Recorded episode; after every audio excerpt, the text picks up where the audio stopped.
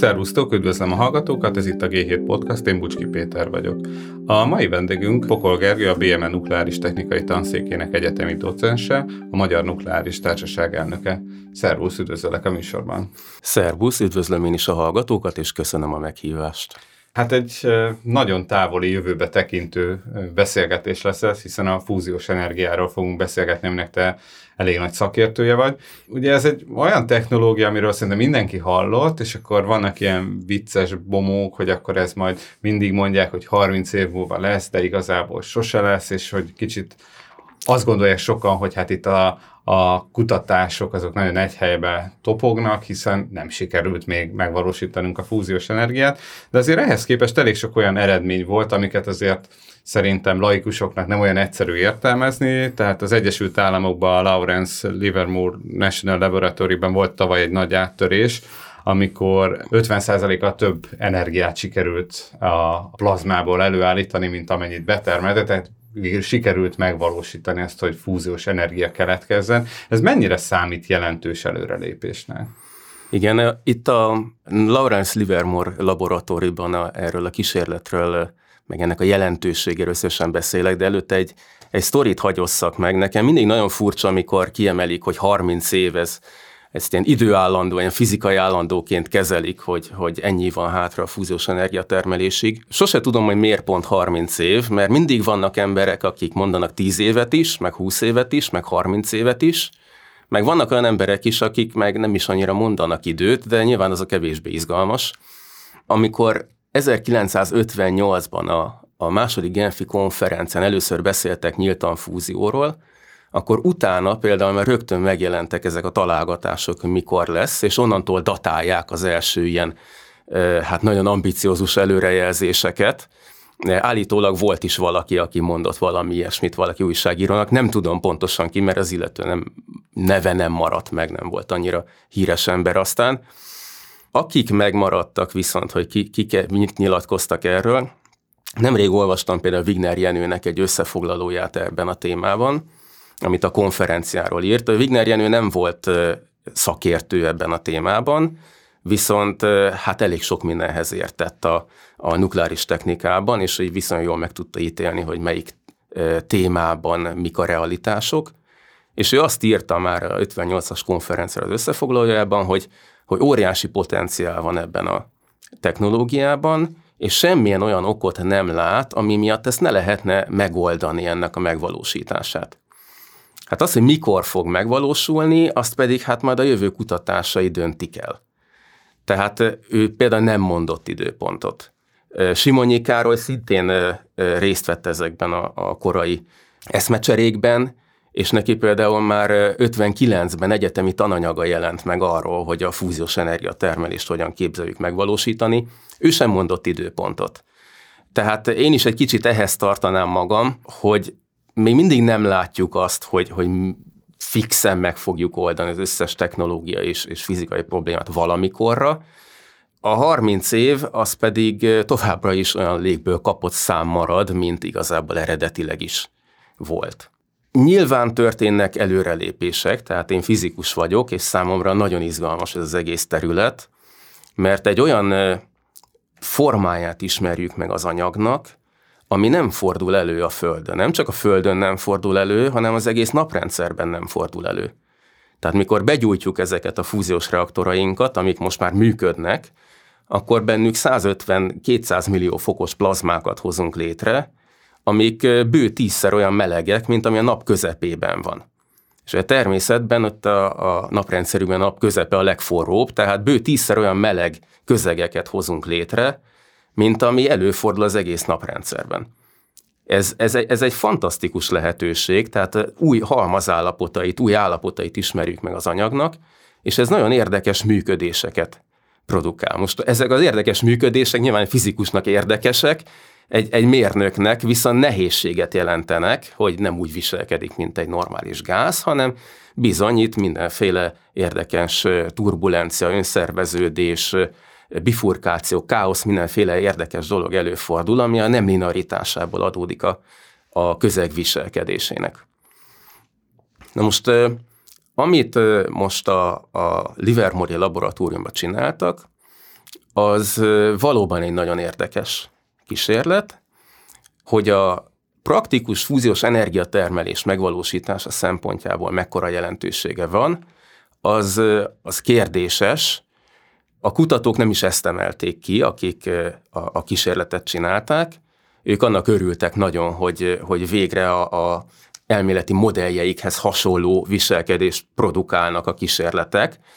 Sokkal jobban tudták reprodukálni ezeket a kísérleteket, mint korábban. Azóta lehet hallani, hogy még mindig nem egész üzembiztos ez a dolog, de biztos, hogy áttörés ilyen szempontból, fizikai megértés szempontjából. Ugyanakkor, ami a gyakorlati jelentőséget jelenti, ezek ugye mikrorobbantásos kísérletek voltak, amik azt jelentik, hogy gyakorlatilag ugyanazt próbálják csinálni, mint egy hidrogénbombában, csak kicsiben. Ugye a hidrogénbomba tudjuk, hogy már régóta működik nagyon jól, csak hát nem annyira praktikus, hogyha energiát akarunk vele termelni, és azt szeretnénk, hogyha körülötte a város is egyben maradna. Ezért azt próbálják elérni, hogy olyan picike üzemanyagot robbantsanak föl, ilyen milliméteres kapszulákra kell gondolni, amik csak egy pár kiló TNT-nek megfelelő robbanóerőt biztosítanak egy robbanásban. És ez a pár kiló TNT, ez azért még mindig nagyon sok, de mondjuk egy 10 méteres acélgömb, amiben végzik a kísérletet, az mondjuk ezt túléli. Hát olyan a dolog fizikája sajnos, hogy nagyban sokkal könnyebb megcsinálni egy ilyen robbantást, mint kicsiben. Ahhoz, hogy kicsiben legyen esélyünk arra, hogy pozitív energiamérleg kijöjjön, ahhoz ezt a kapszulát, ezt össze kell nyomni körülbelül a folyadék sűrűség 1000-szeresére. Most, ha valaki próbált már folyadékot összenyomni, akkor azt tudja, hogy ez nem olyan egyszerű, tehát általában megkíséreljük ezt véghez vinni, az történik, hogy valahol ki fog spriccelni. Hát ez a legnagyobb problémája ennek a laboratóriumnak is, hogyha nem egészen szimmetrikusan nyomják össze ezt a kapszulát, akkor valahol kispriccel, és akkor nem érik el a sűrűséget, és vége van a kísérletnek. Ez sikerült most megoldani, hogy úgy nyomják össze a kapszulát, speciálisan formált lézerimpulzussal, hogy szép fokozatosan, nem annyira nagyon nagy sűrűséget megcélozva rögtön, mint eredetileg gondolták, hogy azt majd el fogják érni, hanem először kicsit lassabban, és aztán fokozatosan begyorsítva, növelve a teljesítményt a lézernek, el lehet érni azt, hogy ne spricceljen szét az anyag, hanem szépen egyben maradjon, és hát a fúziós reakció az viszonylag effektíven lejátszódjon.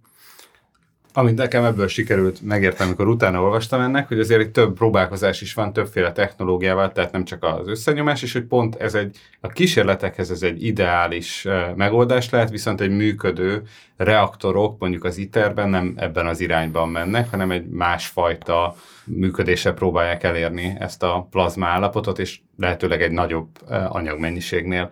Hogy ezt hogy lehet elképzelni, hogy mik azok az elképzelések, hogy hogyan sikerül egy működő reaktor felé, amikor lépkednek a kutatók, meg a kutatások, hogy mi lehet ez a technológiai megoldás, amivel fönn lehet tartani egy ilyen elképesztően forró állapotot hosszabb ideig is. Igen, hát ugye eddig csak mikrorobbantásos fúzióról beszéltem. Ennek a technológiának a könnyen megérthető hátránya az, hogy amikor el akarunk égetni egy kis adag üzemanyagot, ezt mindig újra és újra össze kell nyomni, és be kell gyújtani, ami sok-sok energiát igényel. Tehát amiről ezek a kísérletek szóltak, az áttörés, hogy több energia szabadult föl, mint amennyit a fűtésére fordítottak, ezt úgy kell érteni, hogy az a lézerenergia, ami a kapszula fűtésére szolgált, és elnyelődött benne, az nagyobb volt, vagy az kicsebb volt, mint ami felszabadult fúzióban. De hogy a lézerenergiának egy töredéke fordítódott erre, tehát a nagy része, ez egy olyan indirekt módszer, ahogy összenyomják, azért tudnak ilyen szép, szimmetrikus összenyomást elérni. A lézerenergiának a körülbelül 0,1%, vagy még kisebb hányada fordítódott ténylegesen arra, hogy összenyomják a kapszulát. Tehát, hogyha az egész berendezés energiamérlegét nézzük, az azért még erősen negatív.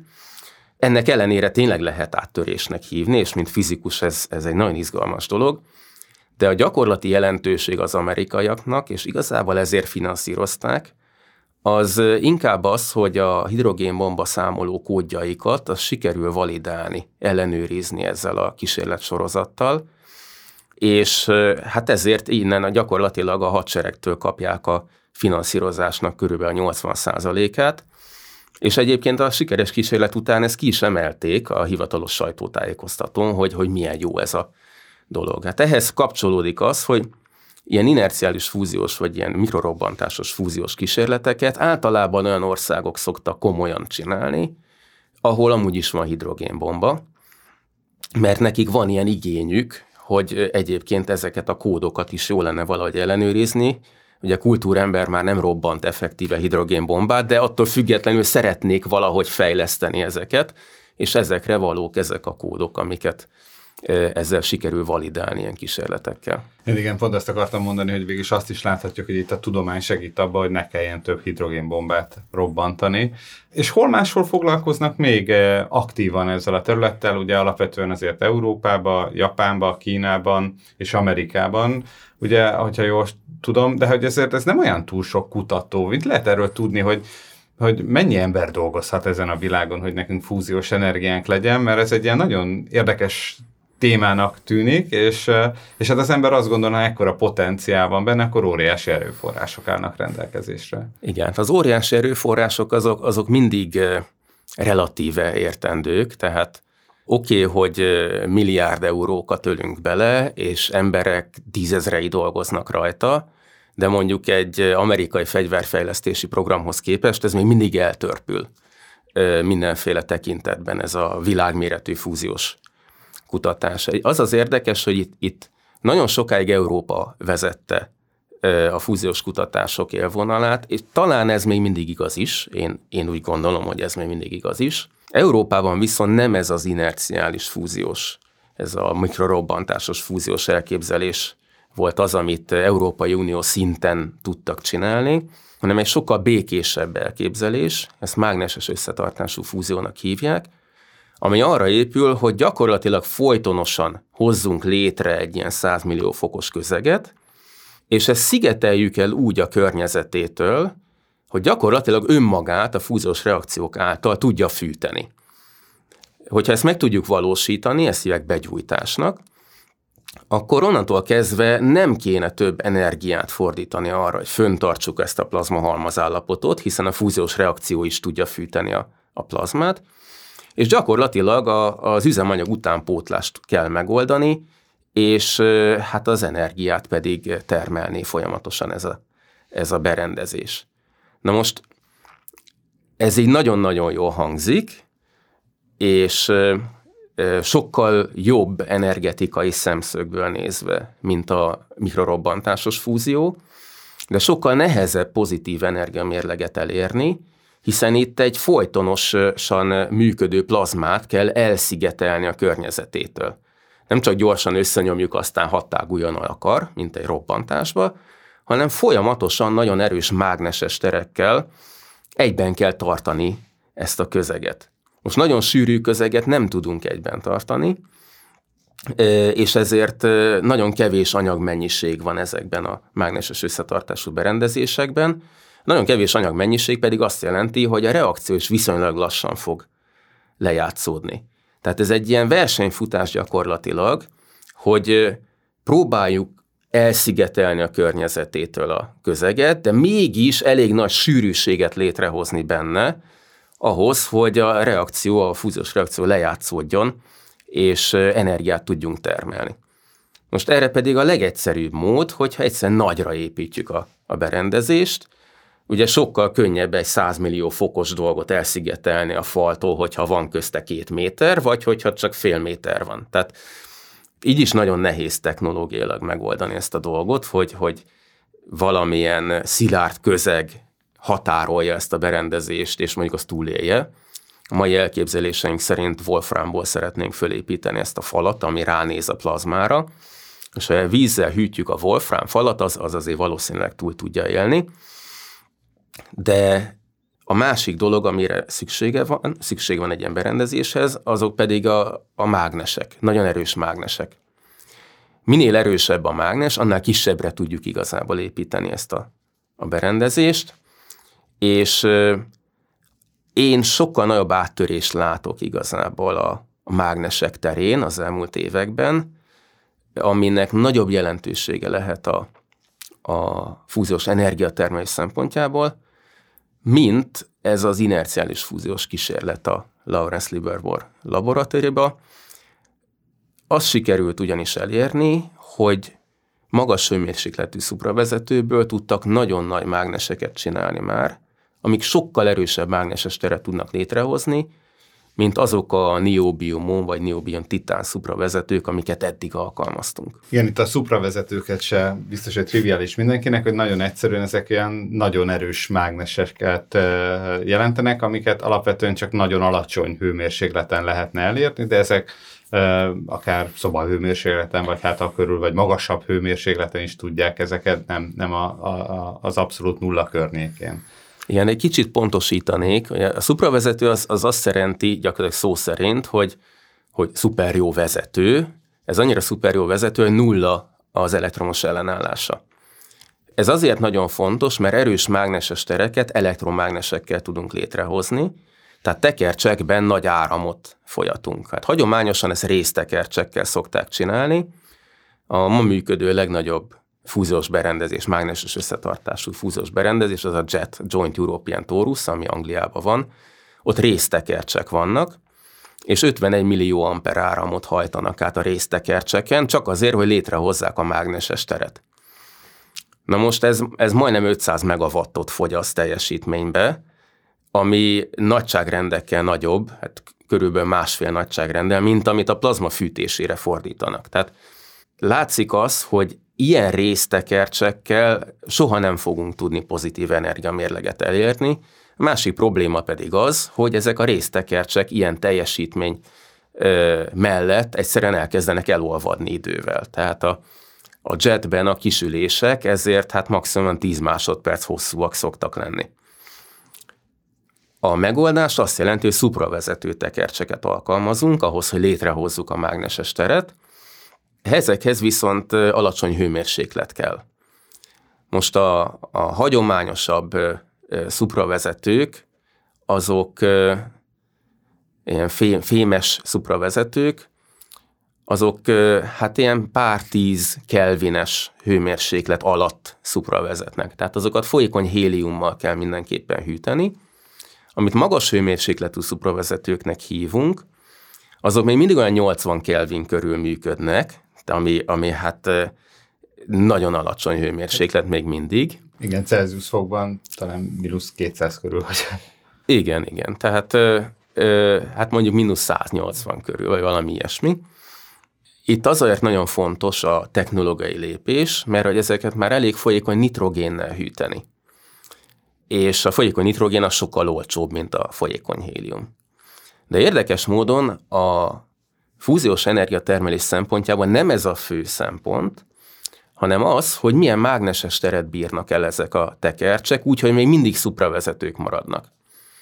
Tehát a fémes szupravezetőknél az a probléma, hogy azok egy ilyen 10 pár Tesla körüli mágneses térnél, ami nagyon erős egyébként, ott elvesztik a szupravezető képességüket, mert nem csak kritikus hőmérséklet van, ahol elveszik, hanem kritikus mágneses tér is van, ahol elveszik ez a képesség.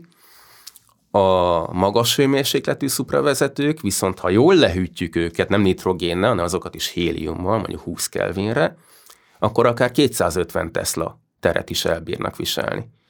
Tehát itt már nem az lesz a korlát, hogy a szupravezető maga, mint anyag, milyen mágneses teret tud elviselni, hanem az, hogy egyszerűen mechanikailag, ahogy folyik egy erős áram a szupravezetőben, egy erős mágneses térben, mechanikailag ne törje el magát a szupravezető. És itt volt egy komoly áttörés az elmúlt években. Egy angol cég is, a Tokamak Energy, meg egy amerikai cég is, a Commonwealth Fusion Technologies, mind a kettőnek sikerült viszonylag nagyméretű, nagyon erős mágneses terű tekercset csinálni magas hőmérsékletű szupravezetőkből. Érdekes, mert ugye amikor ilyen a fúziós energiát kutatjuk, akkor azért ezeknek a technológiáknak lehet más felhasználási lehetősége is, tehát különösen a szupravezetőknek azért elég sok technológiai felhasználása lehet, hogy ez mennyire lehet segítheti ezt a kutatások finanszírozását, ha itt látszik, hogy azért itt tényleg a klasszikusan, amit várunk alapkutatásokról, hogy lesznek olyan nem várt eredményei, amik előre viszik a világ dolgát. A fúziós kutatások egyébként tele vannak ilyen eredmények. Ezeket ilyen spin-off technológiáknak hívjuk, és a mindenféle méréstechnikákba, erős áramú technológiákba. Akár még a szélerőművekben is ezeknek lehet szerepe, meg mondjuk a megújulóknak a jobb integrálásába és kiegyenlítésébe, jól gondolom. Igen, hát a LIDAR nevezetű méréstechnika, amivel például szélerősséget lehet mérni a szélerőművek előtti szakaszon, vagy akár a repülőgépeken is használják szélnyírásnak a detektálására, annak az eredete is fúziós méréstechnikából származik, és vannak olyan cégek is egyébként, magáncégek, amik hát a zászlóra azt tűzték ki, hogy ők fúzióval foglalkoznak, és azt akarják megvalósítani, de ténylegesen profitot ezekből a spin-off technológiákból termelnek,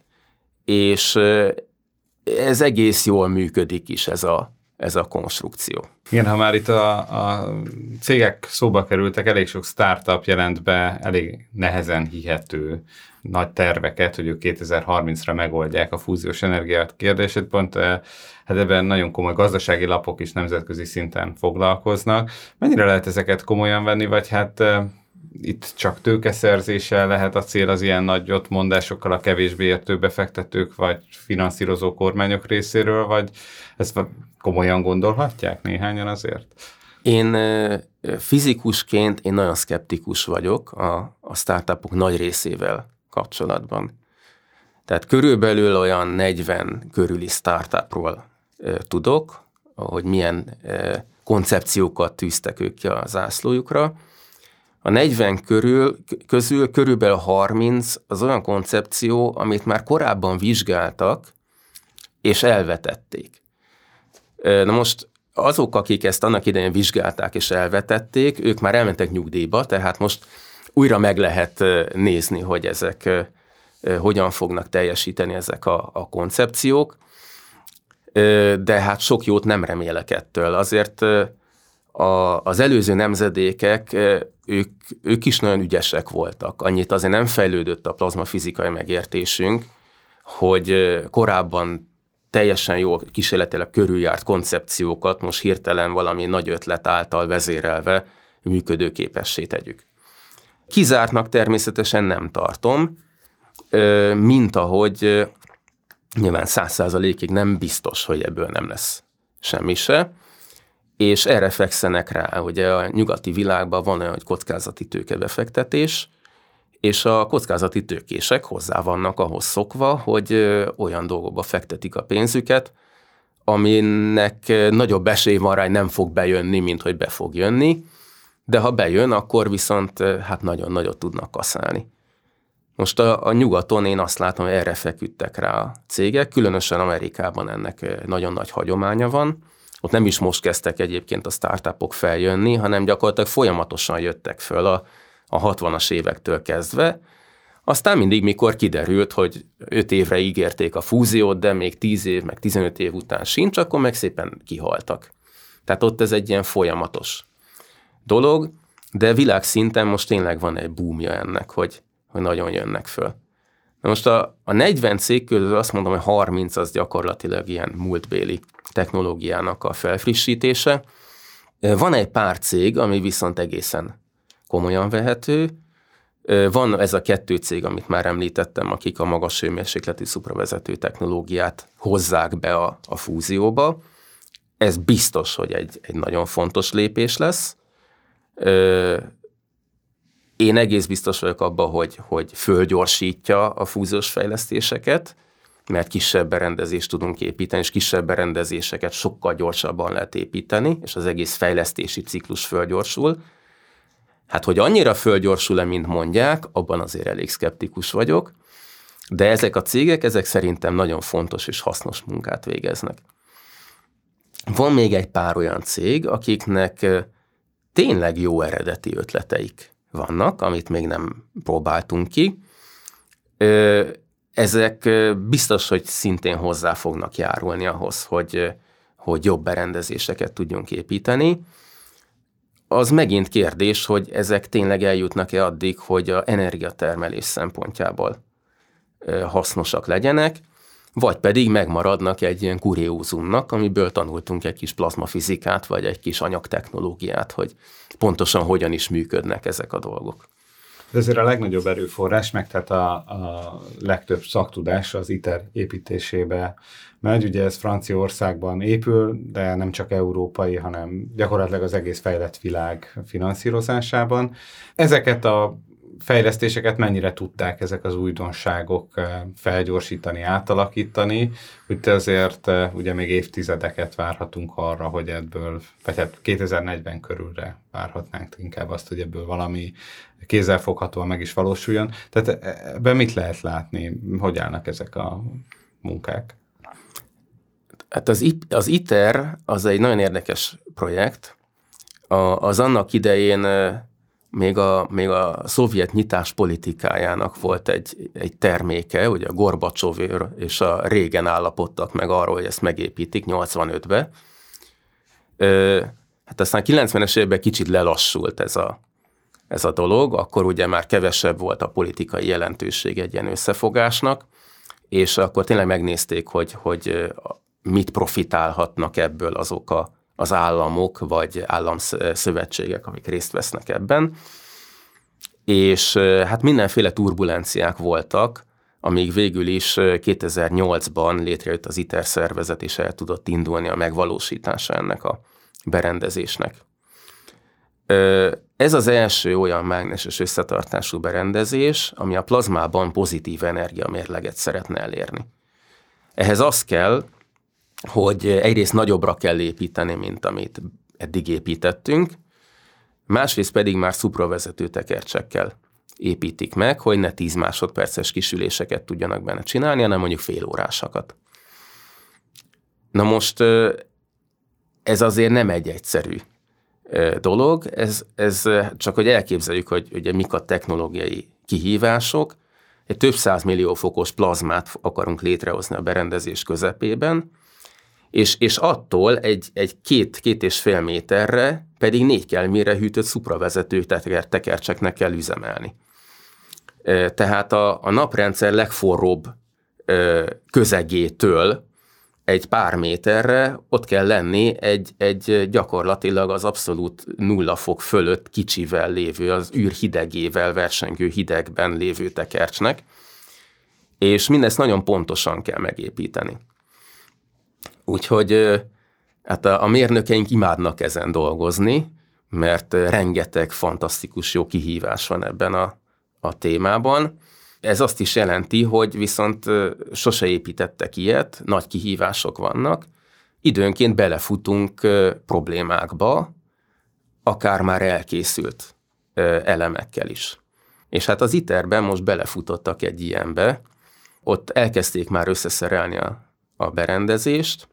Ez egy torus alakú berendezés, amerikai ilyen fánk alaknak szokták hívni, de itt Európában tudjuk általában, mi az, hogy torus, úgyhogy inkább annak hívjuk. És 9-edekből építik föl, ilyen szeletekből. És az egy 9-edet már tavaly bedarúzták a berendezésbe a végső helyére, és úgy gondolták, hogy akkor majd bedarúzzák a többit, és ott összehegeztik. Most ehelyett kiderült, hogy nem tudják ott összehegezteni, mert ez a 9-ed, ennek a vákuumkamrája, ez egy ilyen 150 tonnás vasdarab, ami hát nagyon pontosan kell megmunkálni, és nagyon erősnek kell lenni. Hát itt 3,5 centivel eltért az egyik mérete attól, amit hát megszabtak, hogy mennyi legyen, és a megengedett legnagyobb eltérés az 2 centiméter lett volna. Ez nem hangzik egy végzetes dolognak, nem is az, de mivel ez egy nukleáris berendezésnek minősül Franciaországban, mert hogy radioaktív izotópa a trícium, ami benne lesz, és a reaktor anyaga is föl tud aktiválódni a fúziós reakcióban keletkező neutronoktól, ezért ők nagyon komolyan veszik ezt a dolgot, hogy amit leadtak annak idején, hogy fogják fölépíteni ezt a berendezést, úgy kell fölépíteni.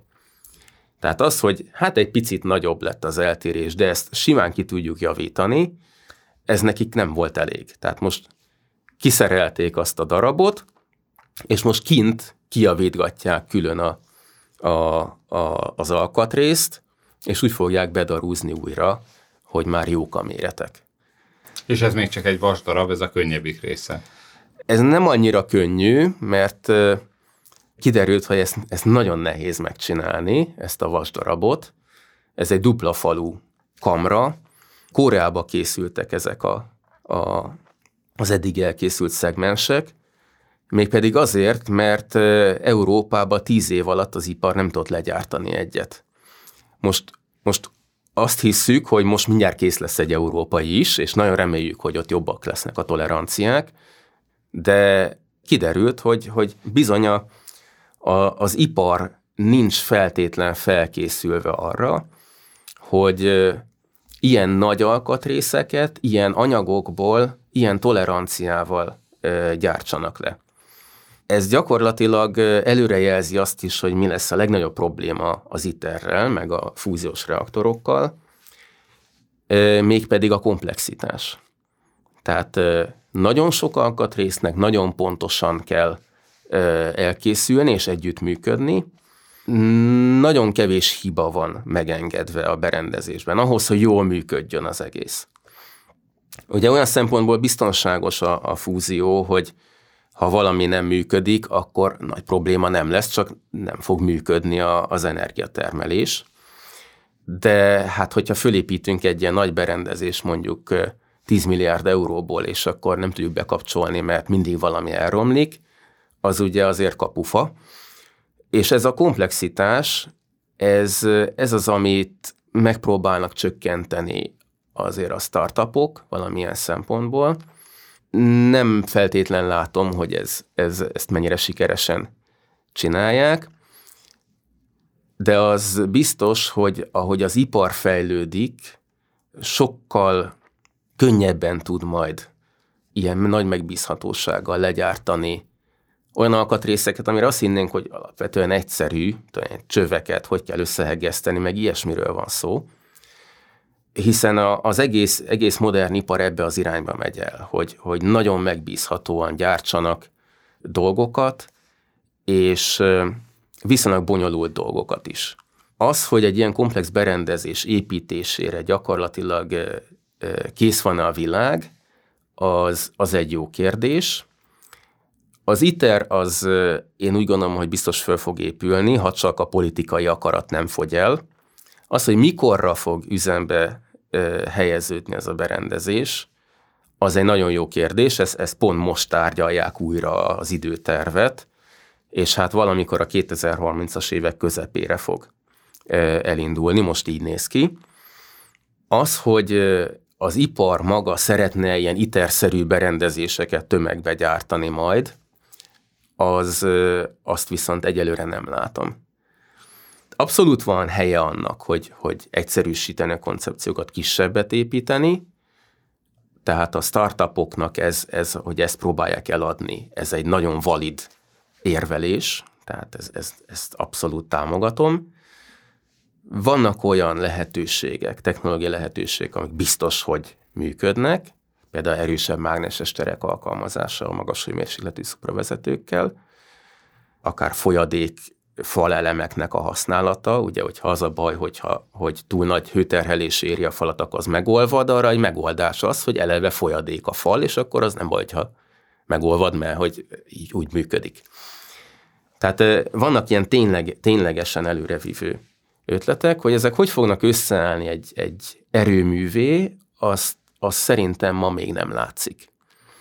Hát igen, itt pont ez a kihívás mondjuk egy nukleáris erőműnél is, hogy egyre kevesebb vállalat akarja ezt a kockázatot felvállalni, hogy ilyen nagy befektetésekbe beleálljon. Ezek tipikusan azért az alapvetően régebben állami projektek voltak.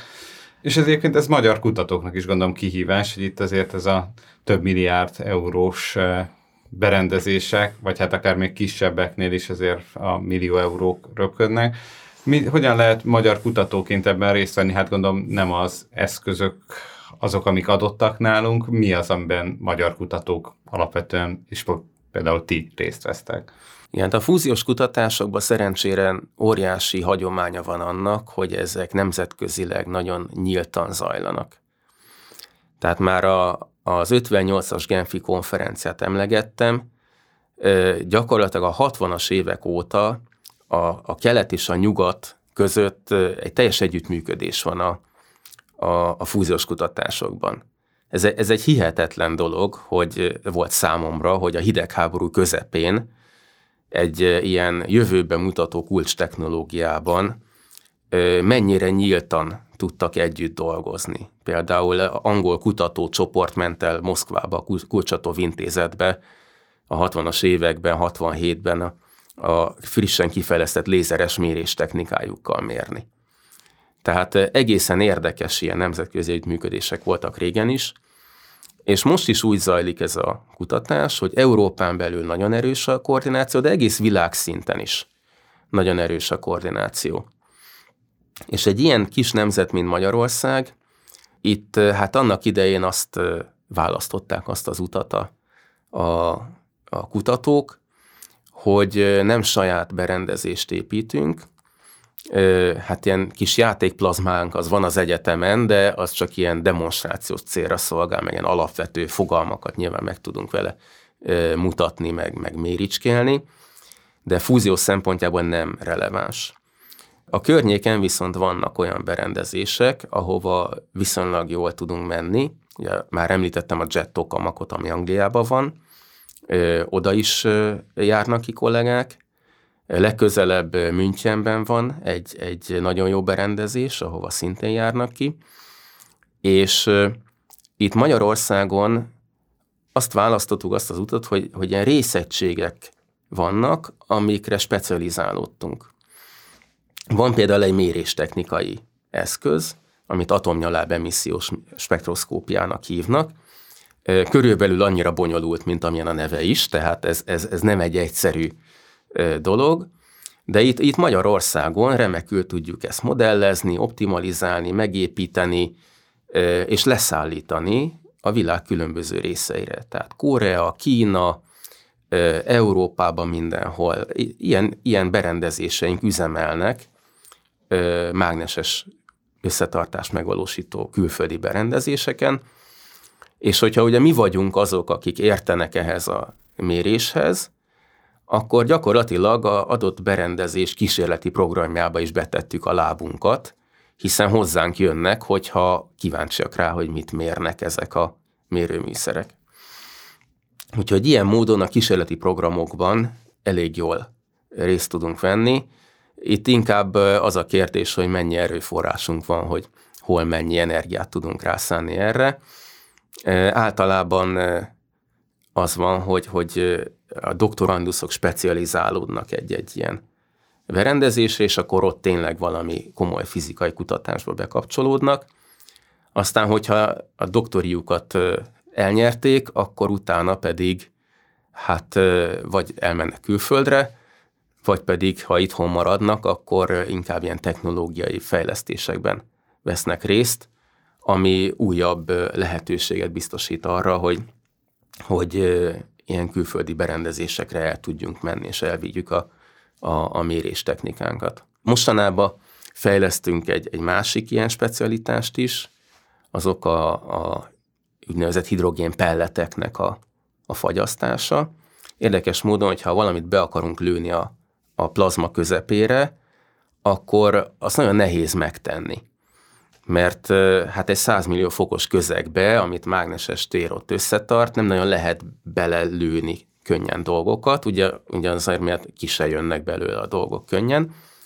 Amit be lehet lőni, azok viszont hidrogén fagyasztott pelletek, ezt folyékony hélium párologtatásával lehet lefagyasztani hidrogént, és hát egy ilyen körülbelül ilyen puskagolyó méretű pelletet, körülbelül puskagolyó sebességgel, hogyha belövünk a plazmába, annak van esélye arra, hogy bejusson akár a közepéig is. Most az ilyeneket használják arra is, hogy egyszerűen az üzemanyagot biztosítsák a berendezésbe, üzemközbe bejuttassák a közepébe az üzemanyagot, de arra is használják, hogy ha valami probléma van a plazmával, akkor le lehet lőni a kisülést egy nagy hideg anyag befecskendezéssel. Tehát több célra is lehet ezt használni, és ez a technológia is most nagyon fejlődik itt Magyarországon. Tehát ilyen részegységek vannak, amiket tervezünk, az ITER-re is tervezünk egyébként ilyen részegységeket, de kisebb berendezésekre is. Hát itt Magyarországon igazából ez az, ami nekünk a belépő a világméretű együttműködésekbe. Azért az megütötte a fülemet, hogy erről elég természetesen beszéltél, hogy elég sokan elmennek külföldre dolgozni. Ennek mi az oka, hogy speciális adottságok vannak, ami az ő tudományos előrelépésüket segítheti, vagy azért kapcsolatban áll ez azzal, hogy azért Magyarországon mind a kutatói, mind pedig az oktatói szférában azért a finanszírozás elég visszafogott európai összevetésben is? Az, hogy visszafogott, az egy nagyon enyhe szó. Itt Magyarországon a fúziós kutatásokat gyakorlatilag a külföldi megbízások tartják el. Tehát ami speciális technológiákat elsajátítottunk, és ezeket mi tudjuk a legjobban megépíteni, ezeket megveszik gyakorlatilag a világon a fúziós berendezések, és ez az, amit tudunk ilyen tőkeként mozgósítani. A másik erőforrásunk az igazából a fiatalság, tehát az egyetemen azért előfordulnak okos fiatalok, akiket ideig, óráig sikerül megfogni, és már akár MSc alatt is értékes dolgokat tudnak számolni nekünk, vagy méréseket végezni. Ha pedig doktorandusznak is sikerül megfogni őket, akkor tényleg akár ilyen belépőt jelenthetnek egyéb külső berendezéseknek a programjaiba. Most főállású kutatóként itthon maradni, az nyilván az egy nehezebb feladat.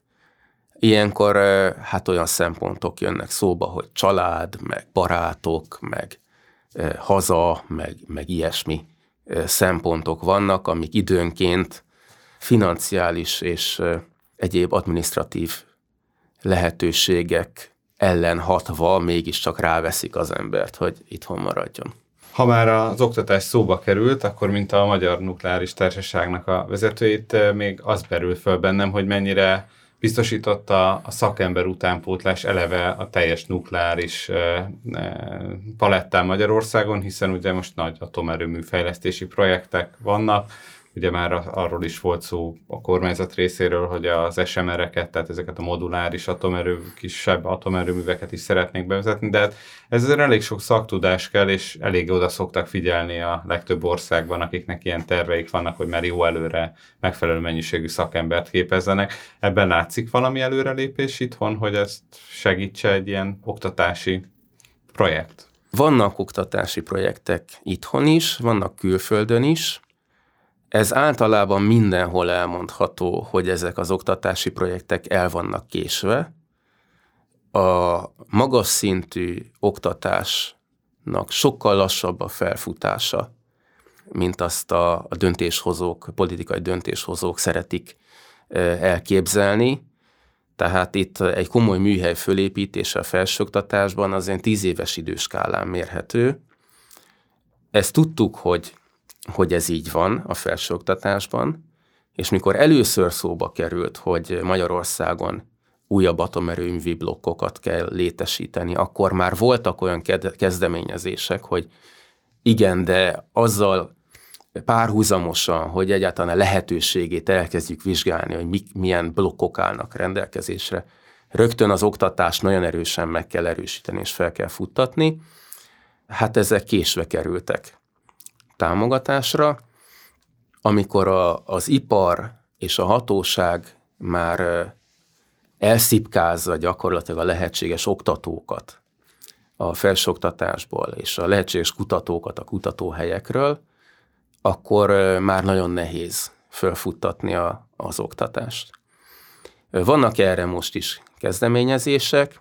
Én ennek ellenére úgy gondolom, hogy sokkal nagyobb figyelmet kéne fordítani a hagyományosan erős nukleáris kutató és oktatóhelyek kapacitásának a megtartására és növelésére.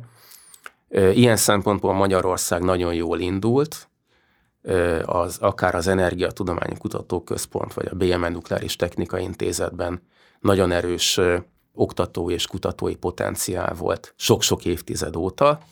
Azt látom, hogy nem feltétlen kapnak ezek elég hangsúlyt, ezek a kutató és oktató helyek, hogy ők tudják képezni azt a következő generációt, akik hát az alapszintű képzéseket majd akár tudják vinni az erőműben, meg egyéb ilyen kihelyezett képzéseken, ahol ténylegesen a személyzetet kell majd kiképezni. Tehát itt a magas szintű kompetenciák megőrzésében látok hiányosságokat. Vannak annak jelei, hogy az alacsonyabb szintű képzések azok valamilyen szinten beindulóban vannak.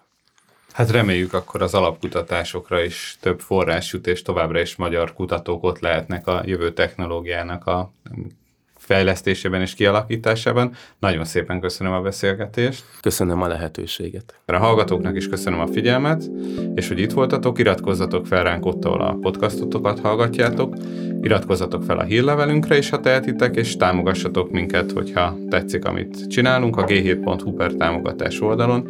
Ez a podcast a Partizán stúdiójában készült, hallgassátok az ő podcast csatornáikat is. Én Bucski Péter voltam, köszönöm, hogy a podcastot hallgattátok.